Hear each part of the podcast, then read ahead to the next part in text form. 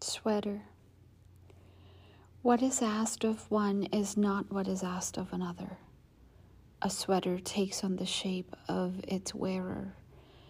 A coffee cup sits to the left or the right of the workspace, making its pale Saturn rings of now and before. Lucky the one who rises to sit at a table, day after day, spilling coffee sweet with sugar whitened with milk.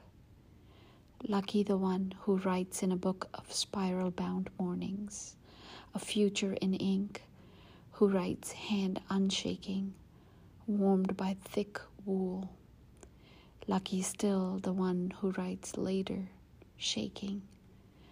Acrobatic, at last, the sweater, elastic as breath that enters what shape it is asked to patient the table, unjudging, the ample refillable cup, irrefusable the shape the sweater is given, stretched in the shoulders, sleeves lengthened by unmetaphysical pullings on.